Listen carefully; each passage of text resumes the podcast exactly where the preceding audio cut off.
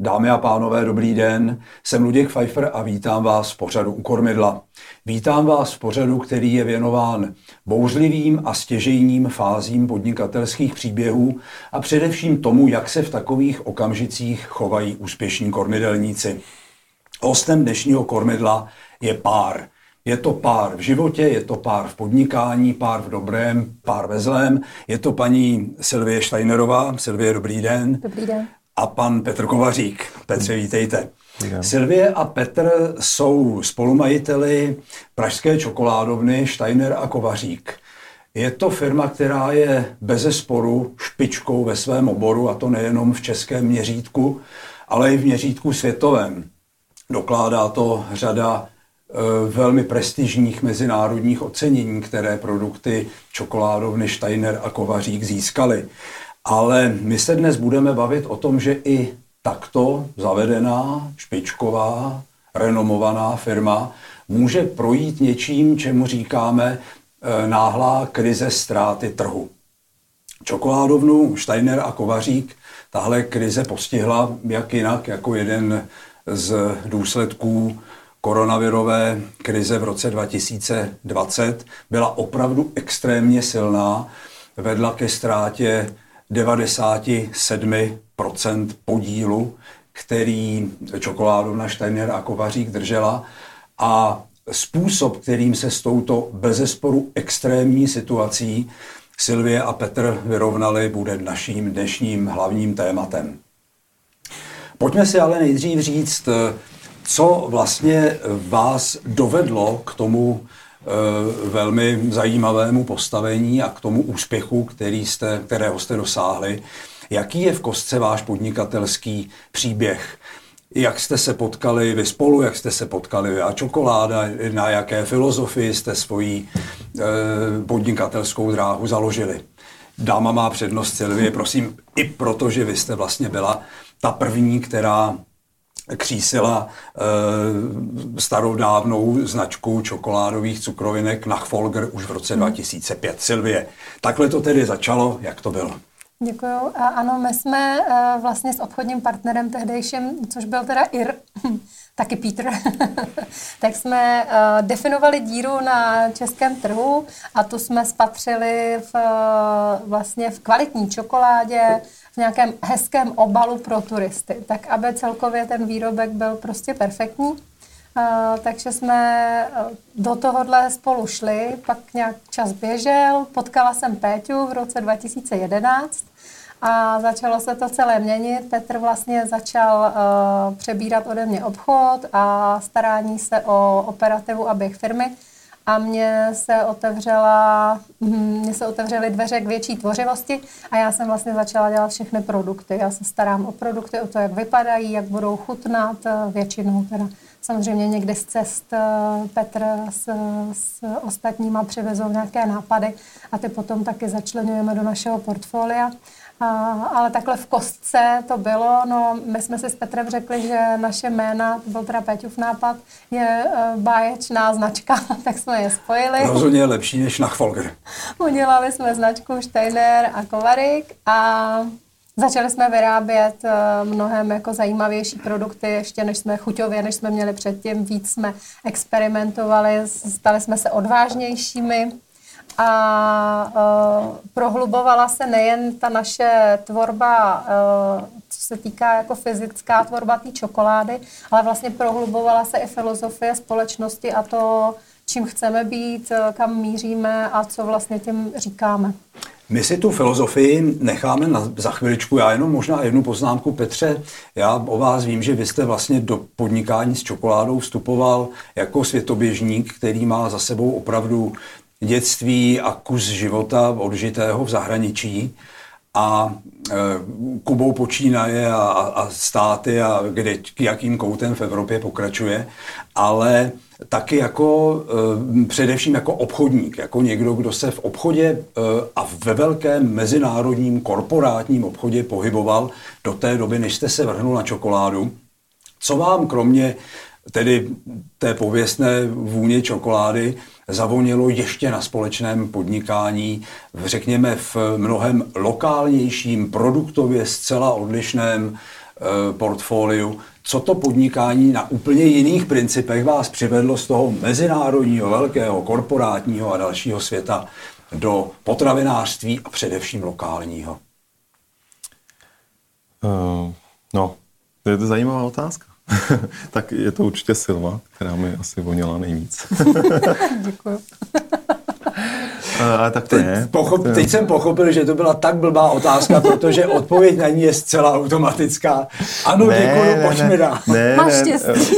Mám štěstí, ale já jsem vystudoval zemědělku, takže jsem s tím tom potravinářství byl a mm-hmm. tak spolu zakládal jsem Slow Food ve Valencii, když jsem tam byl na Erasmu, a což je proti pol fast foodům. A vždycky se mi líbily kvalitní produkty. Když jsem viděl, co Silva dělá a s jakým nadšením to dělá, tak uh, protože, a to nechci spaušalizovat celý korporát, ale tam vlastně tvorba není úplně tím nejvíc uh, očekávaným výstupem, uh, který ten člověk má mít. A protože jsem vždycky rád tvořil, a viděl jsem tu možnost tady u Silvy, tak jsem řekl, hmm. že chci tvořit. On to byl vlastně posun od top manažerské role do podnikatelské role. Možná... Ona to byla střední, střední, střední management. Střední management no, nebyl to top management. Dobře, tak z manažerské do podnikatelské hmm. role, čili čokoláda, Silvie a posun od manažerské do podnikatelské role. Eh, vy jste velmi decentně zmínila filozofii, na které vaše firma stojí. Já, jak jsem firmu Steiner a Kovarik, říkáte to tak, no. Kovarik, říká, eh, eh, jak jsem tu filozofii navýmal, tak stojí na dvou výrazných nohou. Jedna je ta nekompromisní kvalita na vstupech, suroviny, všechny ingredience, zpracování a tak dále, ale ta druhá noha je váš přístup. Je to eh, hodně entuziasmu, radosti. Vy v některých svých rozhovorech a materiálech říkáte, že vaše podnikání stojí na radosti a na radosti prožívání toho, co se děje. A tahle mm, velká míra emotivnosti, radosti, entuziasmu, živelnosti a tak dále je, myslím, tou druhou ingrediencí. Kvalita a ta radost, potěšení z podnikání. Pletu se? Je to tak?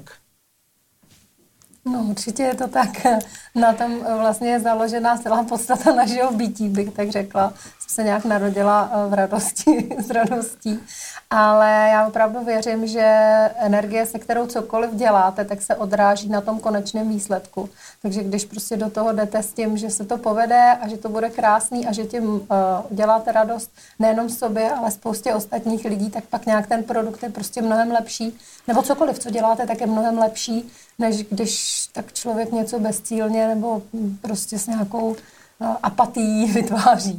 Tohle všechno fungovalo víceméně bez problémů od toho roku 2011, kdy jste začali podnikat spolu do toho roku 2020. Dostavovali se úspěchy, rozšiřovali jste výrobu, pustili jste se do vývozu do, mm, na Blízký východ, do Japonska, do Německa, do dalších evropských zemí, rozšiřovali jste prodejní síť v České republice, ta špičkovost a i prodejní atraktivita myšleno těch míst a obalu a designu, prodejen a tak dále, to všechno fungovalo, dostavovala se ta mezinárodní ocenění.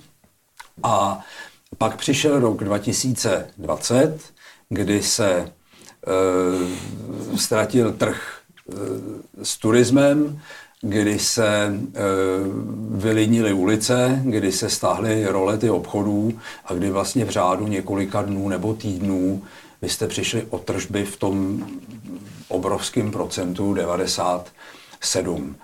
E, co to pro vás znamenalo? Jak jste to prožili? Jak jste ten první náraz zpracovali? Jak jste hledali cesty? Zkrátka, co jste po takové ráně morové, co jste dělali? Hmm. Tak tam byl takový náraz toho, té představy, že jsme svobodní sami, eh, protože jsme měli 55% obratů z obchodů, který byly na té královské cestě. Věřili jsme, že si můžeme... Z obchodu jednoho. Z obchodu. Z obchodu. Sedm, sedm, sedm Kolik jich bylo? Čtyři? Sedm, sedm, sedm. A my jsme si vytvořili domněnku, že nejsme závislí na velkou obchodu tak moc, když mm-hmm. si jako řídíme nějakým způsobem ty obchody v centru Prahy a tam turismus je, samozřejmě nějaké scénáře byly, že to spadne, může spadnout o 20%, eh, o 30%, ale pořád to je života mm, schopné. Mm, takže tady byl ten náraz, že jsme si uvědomili, že jsme opravdu malí. Že vlastně najednou jako když před 14 dny vypadl internet na den, tak spousta hmm. lidí byla vyřízená. Jenom Petře, promiňte, no. vy jste říkal, no. kolik procent z těch obchodů? 50? 55% bylo 55 z těch obchodů a zbytek byl velký obchod. Zbytek byl velký. Ten export, který jsem zmiňoval, ten, ten byl nějakou marginální pěti, jednotky pěti, procent. Možná 10% záleží, jak se třeba dařilo tomu obchodu v Ománu, který tam jako taky nějakým způsobem eh, se snažíme řídit. No. Jasně. No. no. Dobře. Jo, takže ale nejvíc bylo z turismu. Jo, a právě proto to spadlo o 97%.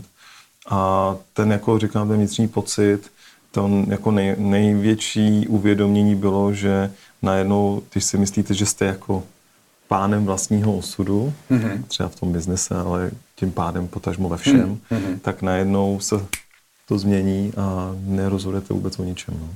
Mm-hmm. Jo, a to vyrovnání bylo, jako dalo by se říct, zmenšení se a uvědomění si toho, že v tu chvíli nevíme nic, že jediné, co můžeme komunikovat těm lidem, je pravda, že nevíme, že pravděpodobně tady za měsíc nebudou, že je musíme propustit, protože jsme propustili hodně, hodně kolegů, a museli jsme do toho začít nějakým způsobem šlapat, aby ta firma přežila. Takže jsme jim hledali zaměstnání někde jinde, eh, dávali jsme jim odstupný, na který jsme se půjčili a museli jsme ale jako během třeba týdne naskočit. Jo. To nebylo, že jsme si jako odpočinuli a někde seděli.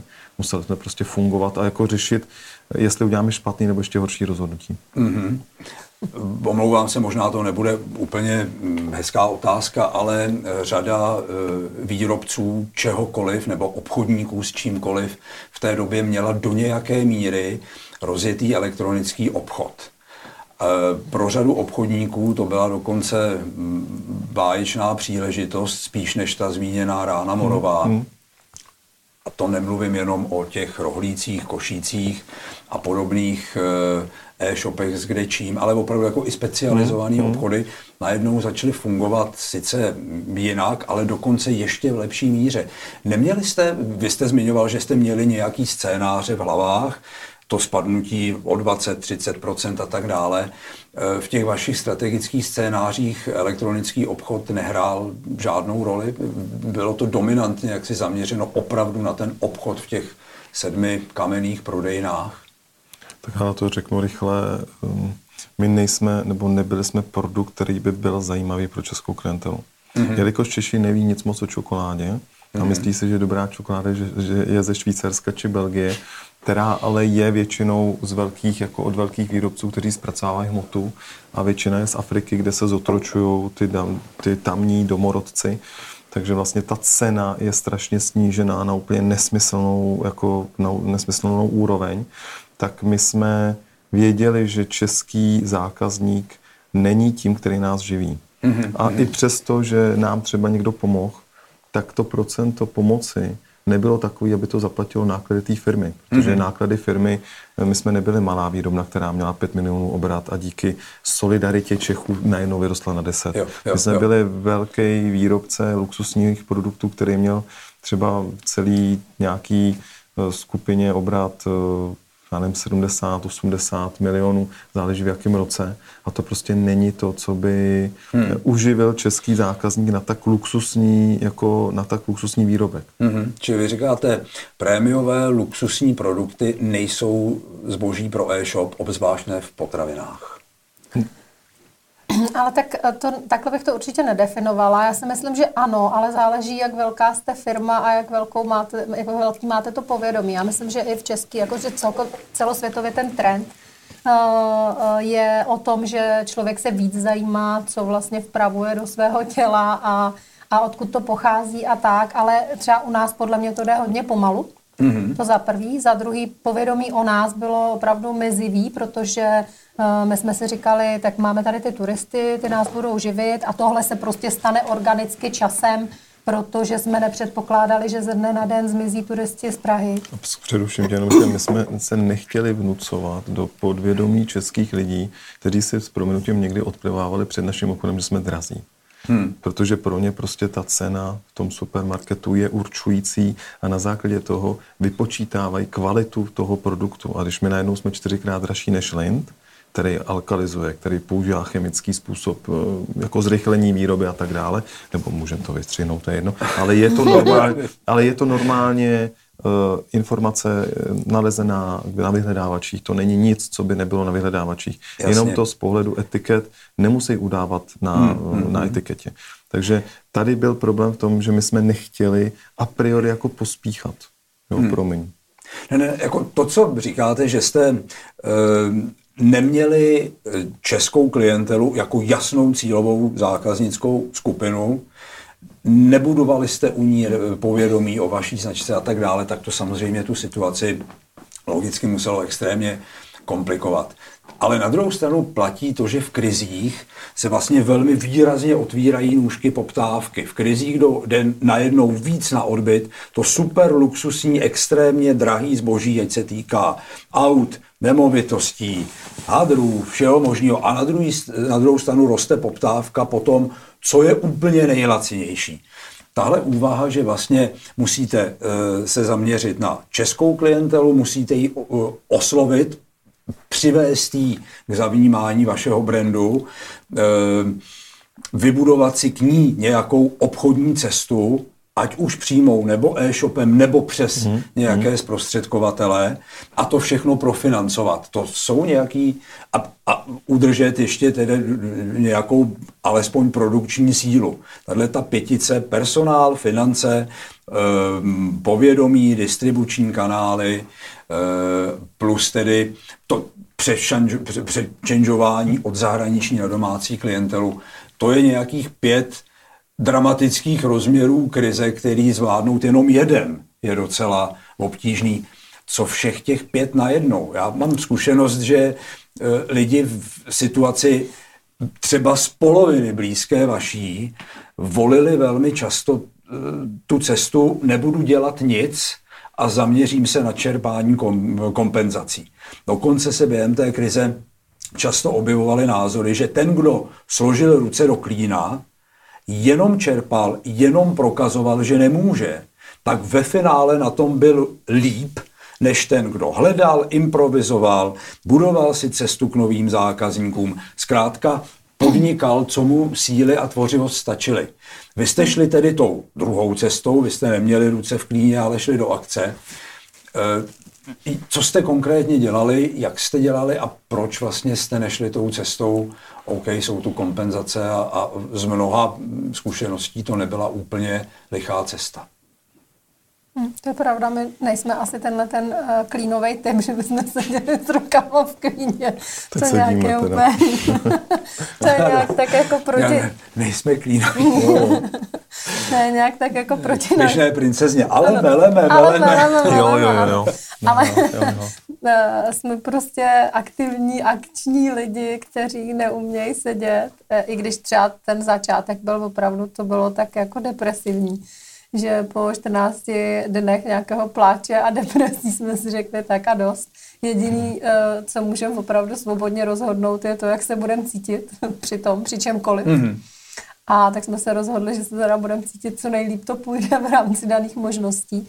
No a uh, šli jsme cestou uh, právě toho, že si začneme budovat to povědomí v Čechách. On totiž i ten export byl vlastně znemožněný hmm. úplně, jo, takže nám spadl, spadly hmm. všechny ty kanály úplně, hmm. kromě hmm. toho českého a najednou jsme viděli, jak je, jak je hmm. mizerný.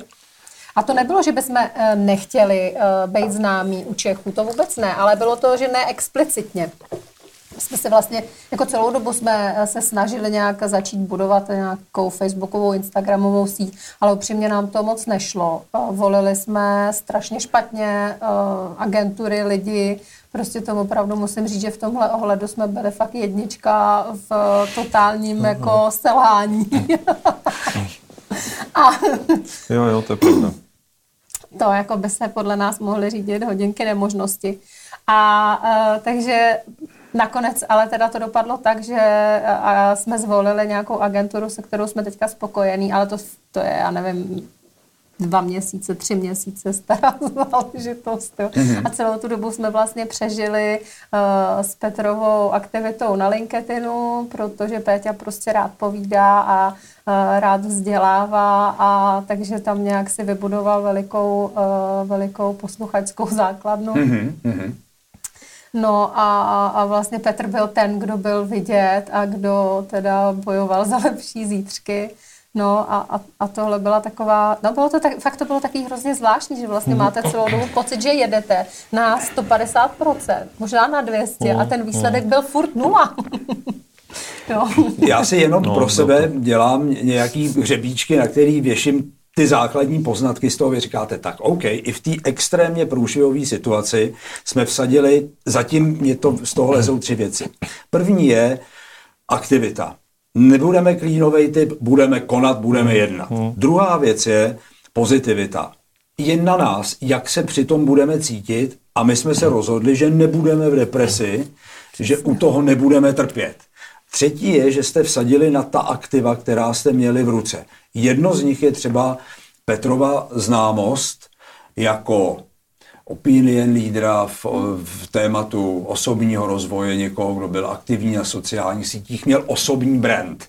Čili když jste neměli firemní brand u té cílovky, která by vás v té hmm. uh, situaci zachránili, tak jste vsadili na Petrův osobní brand, byť byl z jiného ranku, než z čokolády. Osobní rozvoj, seberozvoj a tak dále. Jenom poznamenám, že Petr je opravdu v téhle mm, tématice velmi aktivní, je autorem knížky e, Síla Hotentota, autorem řady e, blogů, videomessageů, speakerem na konferencích právě v té oblasti pracuj na sobě, pracuj hmm. na sobě, pracuj, pracuj na, na sobě. sobě. Ano. A když ne, tak pracuj na sobě. když už nevíš, co by, pracuji na sobě. Takže jo, jako jo, jo. tahle cesta, tak na, na co můžeme vsadit? Je to Petr, jeho brand, je to vaše vizionářství, je to vaše nezlomnost. Jako udělat si opravdu tu inventuru, co máme v rukou, jaká aktiva, jaké síly a na ty, na ty teda vsadit všechno, co máme. Máme ještě jeden podstatný hřebíček v portfoliu a to je to, že customizujeme produkty, mm-hmm, takže mm-hmm, spolupracujeme mm-hmm. se spoustou firm a děláme pro ně produkty na míru. Tam je ale samozřejmě hlavní, uh, hlavní sezóna Vánoce, kdy teda firmy hledají dárky pro své, ať už zaměstnance, klienty, partnery, takže to nás vlastně docela dost podrželo uh, ten, ten minulý rok a díky tomu jsme i přežili asi. No. Tady musím z vlastní zkušenosti říct, že to opravdu funguje, protože se mi v uplynulém roce a myslím, že od pěti nebo šesti klientů a obchodních partnerů sešly na stole dárky u jejich nejrůznějších obchodních i osobních výročí a ty dárky byly famózní, nádherný, vyvoněný, vydesignovaný bomboniéry s vaší čokoládou.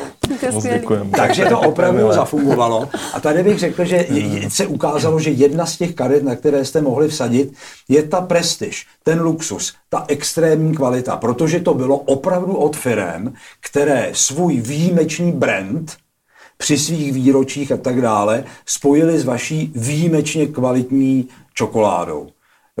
Takže evidentně funguje to. Tak to nás moc tak těší. Ono se líp komunikuje ta kvalita, anebo ten příběh čokolády a o čem ta čokoláda je, nebo vlastně jakýkoliv příběh na osobní úrovni, že jo. A hmm, přitom hmm, hmm. takzvaně B2B, já už to neříkám nerad B2C, B2B, ale samozřejmě, když jste s tím člověkem a popovídáte mu o tom příběhu, vysvětlíte mu, co ta čokoláda obnáší, proč nekupovat nějakou nebo nepodporovat trvalou neudržitelnost sválně říkám naopak, eh, někde a podporovat právě trvalou udržitelnost, tak eh, samozřejmě ti lidé, kteří na to slyší, tak potom rádi spolupracují a vytváří a tvoří. Zase hmm. je to ta tvorba, hmm. i třeba v úrovni korporátu. Někdo má korporát, ale chce vytvořit hmm. něco, hmm. co hmm. udělá úsměv na tváří těch lidí. Jo, takže taky pro něj třeba únik pro, do tvorby. Že jo? Tady musím říct, že opravdu to, co zase vy jako velmi něžně a nenásilně pojmenováváte, i může být extrémně silná filozofie. To, že to postavíte do osobní roviny. Hmm. Osobnost prodává osobnosti. Hmm. A tato tlačí hmm. potom dál. Jo, nádherně se to větví multiplikuje. Funguje to. Já jsem jaksi povědomí o vás poprvé zajímá to, když jsem, jako, jak říkám, pětkrát na stole potkala čokoláda Steiner a Kovarik pod brandem nebo kobrandem těch exkluzivních firm. Eh, druhý bylo, když kolegyně Lenka Filipová přišla a říkala, já jsem narazila na fantastický lidi. Jo. Neřekla na fantastickou čokoládu, což u Lenky je teda, to mě zarazilo nejvíc, protože u Lenky bych čekal na fantastickou čokoládu, ale ona nejdřív na lidi a pak na čokoládu. No a pak po návštěvě u vás, která se udála před nějakými deseti dny, tak eh, to kouzlo opravdu zapůsobí a během těch deseti dnů, co jsme se neviděli, tak jsem o vás s velkým zaujetím mluvil s 15 dalšími lidmi. A 15 dalších lidí mě ujistilo, že s, mezi jejich vánočními dárky rozhodně bude vaše čokoláda. A myslím si, že jaksi takhle spuštěná lavina, že může fantasticky zafungovat. Ono se říká, že nejlepší e, pravidlo řízení krize je její prevence. Vy jste to možná nedemonstrovali na tom prvoplánovém modelu ano, máme krizový scénář. My jsme předvídali nepředvídatelné, tušili netušitelné, očekávali neočekávatelné, jak se s oblibou říká. Ano, ale jako čímž nebrojím proti krizovým scénářům. Oni jsou, oni jsou famózním nástrojem. Ale ta vaše prevence byla v tom, že jste budovali vaše osobní jména hmm. na která jste posléze vsadili v té strategii, ano, tak osobnosti budou prodávat osobnostem. A vy jste těmi uznávanými osobnostmi byli a protože jste tomu věnovali tu energii, sdílení energii, e, pomoci v něčem v tom osobním rozvoji, zkrátka nebyli jste jenom těmi podnikateli, kteří vidí především svůj biznis, pak nic, pak možná něco dalšího. Vy jste to měli hodně vyvážený tou Petrovou pozorností, hmm. jak si tomu šíření mm, principů práce na sobě a etiky podnikání a udržitelnosti a, a všem těch, všech těchto těch věcí. Takže i čtvrtý hřebíček, prevence krize, ano, byť teda v úplně jiné podobě. Teď, když se podíváme na to, že jste, věřím, z toho nejhoršího venku, nebo kladu otázka. Ano, jste, jo, jste jo. cítíte se dneska být? Cítíme se lépe, no. Jako, protože to bylo fakt roka tři čtvrtě úmorný. To jako zase, eh, jak říkáte, on ten, ten druhý hřebíček to, to, ten pozitivismus jo, jo, jo. Eh, je taky, jak říká Jarda Dušek, jako rozšířený na co největší množství chvil toho dne. Jo. Ale to neznamená, že nejsou chvíle ve dnu, v tom dni, hmm. hmm. kdy se cítíte blbě, nebo jste unavený, nebo prostě nemáte sílu, ale samozřejmě se snažíte a děláte jak tou prácí a uvědoměním, že se posloucháte co nejvíc pro to, abyste tu chvíli změnili. Potom samozřejmě můžete říct o 90% toho dne byl super, a 10% tam bylo nějakých věcí, které se nedalo dát, ale aby to nevypadalo, že všecko se jako udělalo jako ta zase lusknutím prstů. Jo. No, no. To... No, jako já myslím i pro lidi, i pro ostatní, když jako si řeknou, hele, mám to položit nebo ne, tak spíš najít co nejvíce hezkých chvil v tom dni, který si užijete, když mm-hmm. někdy je jich třeba i málo, mm-hmm. ale tak třeba v tom týdnu a říct si, jo, stojí to za to a za, zase půjdu dál, jo. Jako vlastně jít po těch malých schůdcích.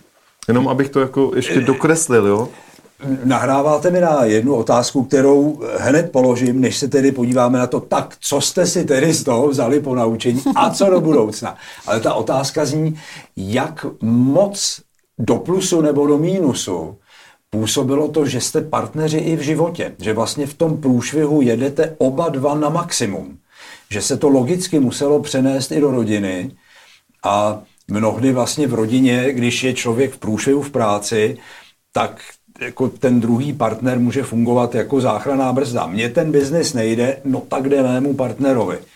A nebo když já mám blbou náladu, tak jo, ten partner jo. jede na vlně. Jo, jo. A u vás se to skumulovalo, jak se říká čert, jak se říct slušně, snáší na jednu hromadu, Tak co vy teda, jako to, no, že jste to sdíleli? No, přesně, to je vlastně, ano, tady přijdete o veškerý zdroj příjmu, protože ten zdroj byl společný, že jo. Tak to je, to je hodně třeba zajímavá uh, jako záležitost, kterou si můžete v partnerském životě pro. Tam bych čekal, že bude mnohem horší to, co říkal Petr. Tak, as, tak dobře, tak 10% teda bude ten průšvih, nebo aspoň, jo, prostě, ale tady bych čekal, že ta proporce té průšvihové emoce tím tak oba jsme přišli o, pří, o příjem, oba jeden v tom průšvihu, že bude těžší za takový konstelace najít tu pozitivitu. Na druhou stranu se můžete opřít jeden o druhý. Jo. Jo?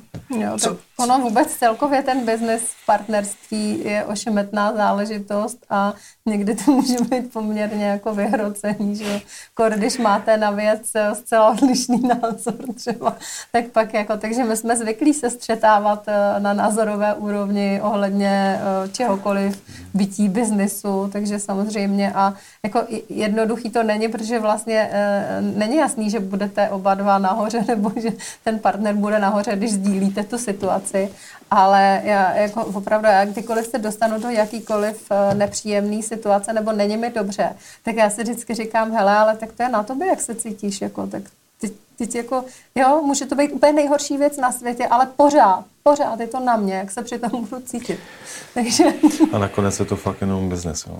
Přesně tak, jo. jako, jako takhle, jsme zdraví. Uh, jsme, pokud jako nějak to, tak to, to bylo spojené se zdravím, že jo, ten covid, ale Uh, jde o děti, jde, jde o děti, jo, ty vlastně si myslím na tom hodně trpěli.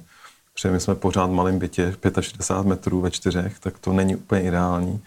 A jestli teda na to někdo trpí tím, že tam je ten stres, nebo je tam prostě to uvědomění, že víte, že se něco nedaří, tak to vidíte na těch eh, dětech a jak to zase říká Jarda Dušek, flus, flus, flus a schydá to děda nebo pes, tak eh, v tomhle tom případě jako to není moc legend, jako je to vlastně jako, je to eh, jako takový tragikomický a i ta společnost ukázala, že ty děti byly takovým okrajovým eh, okrajovou částí, které, s kterou se mohlo dělat cokoliv, tak tam třeba cítím nějaký, jako, že to bylo víc stresový pro nás, že jsme se, hmm. my jsme měli stejný názor, ale nevěděli jsme, jak to řešit. No. Hmm. No. Tak tam to bylo těžké, že jsme se jim nevěnovali.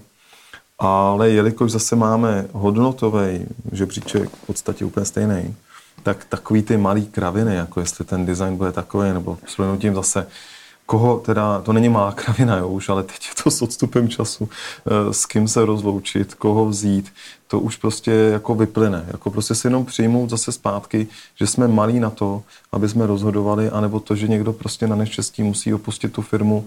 Eh, není to věc, který se teď, tuhle tu chvíli bortit. Je to prostě přijmutí faktu, že to tak je. No. Mm-hmm. Tam bylo ještě vlastně velice podstatný jakoby v hloubi duše nebo vnitřně se smířit s tím, že o tu firmu opravdu můžeme přijít hmm. a pustit to a nechat to prostě být, no tak když o ní přijdem, no tak jako vlastně hmm co se stane? No tak jsme to budovali, no tak jsme to dobudovali. No. Mm-hmm. A tohle bylo takový ten začátek, byl jako strašně, že když jsem si to třeba představila, tak mi z toho bylo až zle. Ale pak jsem si říkala, ale ne, prostě tak to pustím. A, jako uděláme a všechno, to. Mm-hmm. Jo, to, přesně tak. Samozřejmě se nevyflákneme, nebudeme prostě mít ty ruce v klíně, uděláme to, jak jste říkala, přes osobní brand, přes možnosti, které umíme, i přesto, že spoustu jsme zkazili. Zase, když se podíváme, mohli jsme to udělat líp, ano, vždycky. Líp jsme to neuměli tak eh, prostě uděláme všechno, co je v našich silách v tu chvíli a jdeme krůček po krůčku. A někam to došlo, eh, Věřím, že to má minimálně vzhledem k tomu, že 20% obratů na našich prodejnách řeší 80% problémů, že tady se to to upravilo. Když si to upravíte teď tuhle tu chvíli, tak to určitě pomáhá. Takže i těch 20-25% obratů je milých, určitě lepší než nula a dá se minimálně už s, nějak, s nějakými zdroji nakládat a využívat je co nejlíp, jak zase umíme teď. No, mm, zmínili jste krásnou věc a sice Paretovo pravidlo, eh, který je nějakým projevem opravdu koncentrace na podstatný. Zmínili jste to, no tak to položíme a stane se něco, zboří se svět, nezboří. Budeme dělat něco jiného. Ten odstup, nadhled nad mm-hmm. tou věcí, jako pokud i tohle, a po, pozvolna se dostáváme k tomu ponaučení, tedy poučení z krizového vývoje, e, pokud člověk umí zaujmout ten nadhled a domyslet ten katastrofický scénář do konce a říct si, no a co se stane? Končí můj život? Končí svět? Ne. Končí nějaká etapa a možná tohle, co vy říkáte, ano, i když to neubojujem, tak začneme jiný boj a jiný dobrodružství a jinýho něco pěkného. Ten odstup od toho vám možná dá trošku vnitřního klidu. Mě jste tím, jak jste říkali, a krásně jste, jste v ten moment, kdy jsme vlastně došli na to partnerství, chytli za ruce, připomněli, když jsem se bavil s Karlem Heřmánkem, Danou Heřmánkovou na to, jak prožívali ta krizový, toto krizový období. Myslíte čerta jako Lucifera? Jo, jasně, ano, přesně tak. Čerty nejsou žerty. Ptal jsem se jich na to, co bylo klíčem k tomu, že to zvládli, tak oni takřka unizóno odpověděli, prožili jsme to spolu. Jo? A to spolu ta orientace na podstatný, ten odstup, nadhled nad tím katastrofickým koncem hmm. a uvědomění si, že i po tom konci bude zas něco dalšího, můžou být nějaká ponaučení z toho, co se stalo. Co dalšího jste si z toho vzali? Co jste vytěžili? Co, co je ten poznatek, o který jste bohatší a, a, a který vám může pomoct do budoucna? No, tak já, nevím, já když budu mluvit za sebe, tak pro mě opravdu, eh, když se na to podívám zpětně, ale to není jenom o té krizi, ale je to úplně celkově, tak za mě jako klíčový to, jaký si vybíráme lidi. Mm-hmm. a uh, tam bych taky řekla, že máme, nebo jako, že mám velký um, mezery a úplně nejradši bych to předala někomu, nebo už se to stalo. A vlastně to řízení a to vybírání těch lidí uh, jsme předali vlastně někomu jinému. A tak to je fakt jako hodně důležitý uh, poznání a, a opravdu mít ty odborníky v těch uh, různých jako uh, odvětvích, jo, což my jsme Co jsme vlastně, neměli, my no. jsme vždycky šli tou cestou toho jako um, Což dělat u nás, pojď k nám. No, no fakt hodně chceš, tak Silvie, vy, vy jste teď nahrála na jednu věc. Věrní posluchači Kormidla si vzpomenou, že když jsme tu měli Jakuba Šultu, tak Jakub Šulta pronesl památnou větu, děkuji Petře. Teda neřekl památnou větu, děkuji no, Petře. To nevadí, to, to neský. jo, jo, jo. Tak jo, tak to by, to, to není špatný. Ale Jakub Šulta říká, no, já jsem si v, ze, ze svého ex, jaksi košíkového extempore, že zakladatel košíku, vzal jedno ponaučení, bacha na srdcaře, velkýho bacha na srdcaře.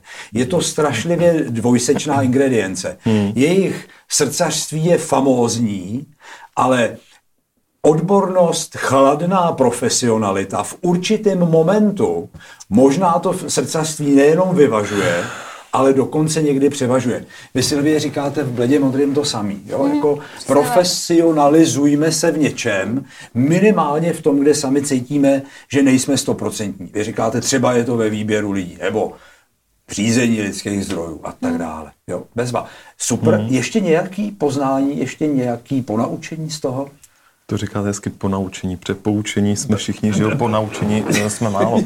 A druhá věc je ještě za mě, to byla první. A druhá věc je jako opravdu uh, nesmyslně neinvestovat do nepromyšlených záležitostí, protože v tom jsem jako borec.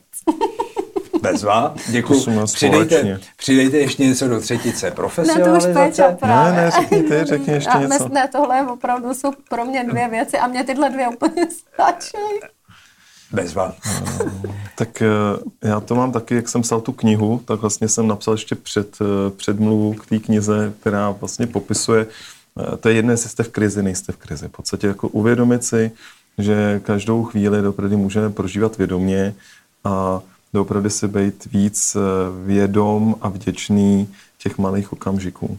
Jo, že neudělá mě šťastným to, že budu mít eh, jiné auto, neudělá mě šťastným to, že pojedu na luxusnější dovolenou. Může mi to udělat nějakým způsobem eh, chvilku radost, ale vlastně ne, jako není to dlouhodobý, dlouhodobý hmm. nějaký um, efekt. A to je vlastně uvědomit si tu malost. Vlastně být každý den si říct, že jsem vděčný za to, co mám, a uvědomit si to, že doopravdy nejsem ten, který doopravdy kolem kterého se točí ta země koule, nebo ta planeta, nebo, nebo toto slunce. A druhá věc, která uh, mi teď vypadla, takže vlastně nevím. Jo, a druhá věc je ta, že uh, já jak hlásám, jo, často. Jo. Rád hlásám a máme i iniciativu Jaké chceš Česko, což byla vlastně věc, kterou mm-hmm. jsme v květnu založili jako na startu Česko, pak jsme si řekli, nastartujeme dobrý a co dál. Je dobrý pokládat otázku, jaké chceme Česko. Takže skrze to vně, který nám to nějak tak zobrazuje, doopravdy stejně bychom měli se pokusit, protože ne vždycky to umíme, nejdřív ale říct, co já teda jako dělám pro to, jaké chci Česko, nebo jaké, jaké, jakou chci tu moji firmu, jakou chci tu moji, eh, ten můj vztah, jaký chci mít vztah ke svému tělu, ke svému čemukoliv. Tak vlastně nedávat víc pozornosti vnějšku, když bych měl dávat víc pozornosti sobě samému a my, tomu svému okolí. Hmm. Takže já si doopravdy odnáším zase osobně, že dřív než začnu hlásat nějaký nesmysly, které nejsou v mém světě reální, ven, tak nejdřív se to zpracovat a doopravdy si uvědomit, jestli je to to moje pravé, jestli to má vůbec cenu do toho vnějšího světa komunikovat. Mm-hmm. Klobouk dolů za předtím, že i v takovéhle situaci jste e, věnovali, věnujete svoji energii, čas, sílu iniciativě, jaké chceme Česko. Že nejenom řešení problému na vlastní zahrádce, ale i pozornosti tomu, co je za tím plotem, e, pozornost tomu, co je za tím plotem, právě dneska věnujete. Myslím si, že e, těžko najít lepší tečku za tím naším pořadem, než to, co jste právě teď eh, sformulovali. Ta pozornost eh, pořádku a urovnání si sobě samého a pak možná i to vědomí, že nejenom kolem mojí zahrádky se točí svět, ale že to, co je za ní, je důležitější a pokud eh, jedněmu i druhému dokážu věnovat vyrovnanou pozornost, pak v sobě budu mít tu sílu a takovou emoci, která mě dovolí postarat se o to, co potřebuju. Můžu k tomu dodat jednu tečku? Já myslím, tečku. že vy znáte určitě Vericha a Horníčka. Jo? A tam je to, oni říkají, že mm, šašku je spousta, ale klaun málo. Protože ten klaun má takový ten politicko-kulturní efekt, jo? Jako do, do, že král ho měl, aby mu řekl tu pravdu ale se za, to, za tu pravdu se vždycky platilo kopancem, což je mezinárodně uznávaná valuta. Takže si musíme uvědomit, jakou vlastně věc, pokud je a pudí nás, říkat ven, protože často za to můžeme dostat i ten kopanec a být si toho vědom. No. Takže zase vrátit se zpátky a říct si. Takže děkuji, že jste mi nahrál, abych to mohl říct, protože my milujeme Vericha a Horníčka a ty jejich forbíny. No. První slovo patřilo Silvii. Silvie, bude vám patřit i poslední? Ne, Péťa, prostě poslední slovo má vždycky Petr. děkuju. Já vám děkuji za to, že jste přišli ke Kormidlu.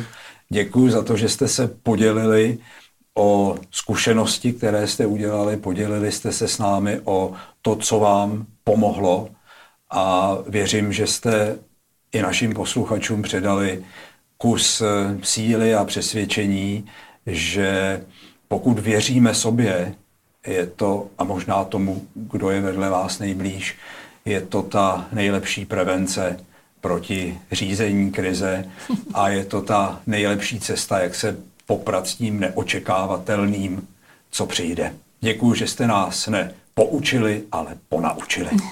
Děkuji Silvi Steinerové, děkuji Petru Kovaříkovi a loučím se s vámi. Všechno dobré. Moc děkujeme za pozvání. Děkujeme za pozvání. Díky. うん。